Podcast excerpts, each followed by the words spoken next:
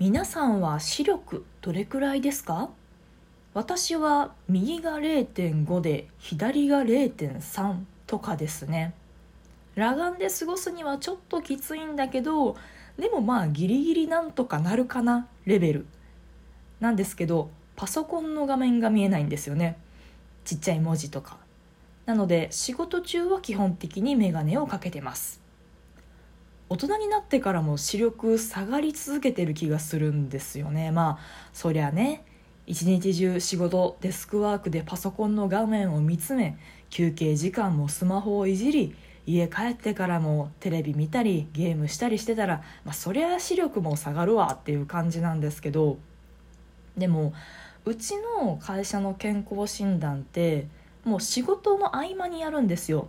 隣の会議室を押さえてお医者さん呼んできて、まあ、そこでいろいろ検査するみたいな感じなんですけど仕事の合間もうずっとパソコンでカタカタやって「はいじゃあ今から行ってきて」って言われていくのでもう目疲れてる状態で視力検査するんですよね。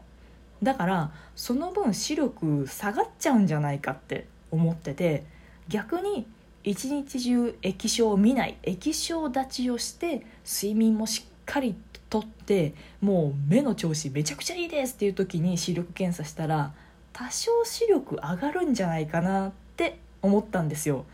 でもこの考え方って健康診断の前だけお酒を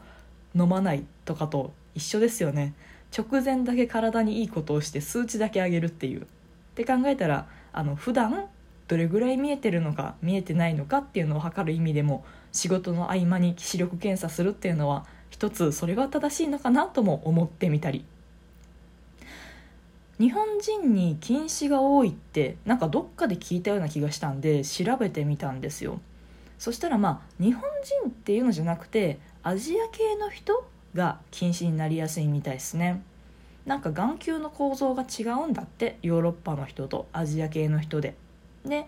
アジア系の人の方がなんかより近視になりやすい眼球の構造をしているらしいっす。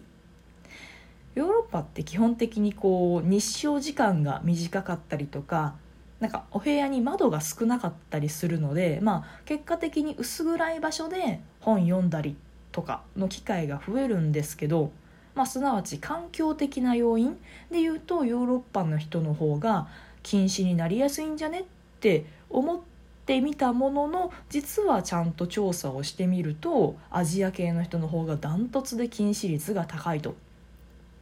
シンガポールとシドニーの子どもたちを対象にした調査があってでそれもそうだったんですよシドニーの子の方がまあ、シドニーは明るいですけどね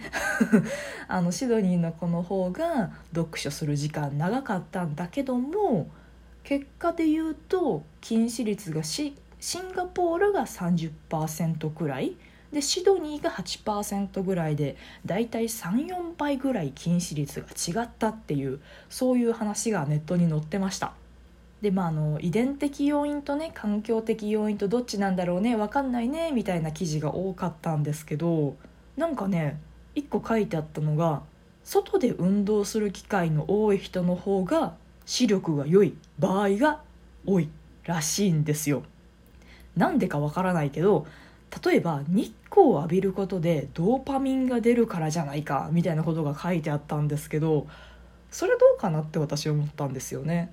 いや単にこう外に外出て運動するから遠くに焦点が合うじゃないですか。部屋の中よりもより遠い対象物がたくさんあるから遠くに焦点を合わす機会が多いから視力良いんじゃね？って思って別に日光が浴びてドーパミンがどうこうじゃないんじゃないのかなと個人的には思ったりして。あのアフリカのさとかまあどこでもいいんですけどだだっ広い砂漠もう周りに何にもありません。最寄りの対象物は5キロ先ですみたいな世界環境で1週間ぐらい過ごしたらもう視力が瞬く間に回復するみたいな話もどっかで聞いたことがあるのでまあ日光じゃなくて単純に遠くの方を見るからじゃないかななんて思ったりもしますが。猫だって吠えたい。この番組ではリアルではちょっと喋りづらいこと。だけど誰かに聞いてほしいこと。日々の雑多な所感をいかに言葉にできるか鋭意挑戦中です。少しの間お付き合いいただけますと幸いです。視力下がり始めたのが小4くらいですね。それまではもう両目とも1.5だったんですよ。でも子供の頃からずっとこうゲームとかパソコンとか好きでずっとやってたのでって言いつつねあの近視は別に遺伝が大きくってゲームばっかりやってるから必ずしも視力が下がるってことでもないらしいんですけどね。で母親が極度に近視なんですよ。もう0.01とかそんなもんですね。で父親が今の私と同じぐらい、えー、と0.3の0.5ですみたいなそんな感じなんですよね。であの悔しかったのがいとこのお兄ちゃんがめちゃめちゃゲーム好きでめちゃめちゃもうゲームしててずっとゲームしてるんですよ。もう私の日じゃないぐらいゲームしてるのにいとこのお兄ちゃん視力1.5なんですよね。あれめっちゃずるいっていうか悔しいっていうか羨ましかったですね。ちっちゃい頃ってそのゲームばっかりしてると目が悪くなるよってずっと言われてるじゃないですか。で学校の視力検査であれ？なんか見えにくくなってるかもって思ってたんですけどなかなか親に伝えられなかったんですよね。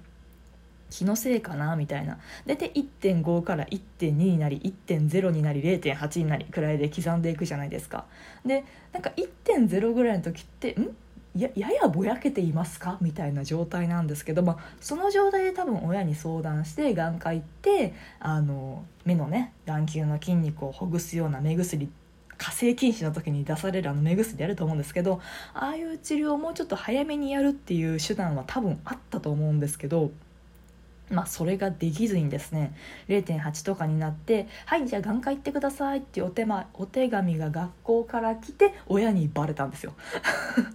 であんたなんでこんな目悪なってんの？もういつも言ってるけどゲームばっかりしてるからやんかってやっぱ怒られるんですよね。でも私別に悪いことしてるわけではなくて別にまあゲームもよくやってましたけどだからといって普通に楽しくゲームしてるだけなのに怒られてしまったっていうか案の定怒られてしまったしで目が悪くなったのはお母さんお父さんの言うことを聞かない罰だみたいな感じで。まあ、自分自身も思ってたし親もそういう風に言ってきたのですっごい悲しかったんですよね。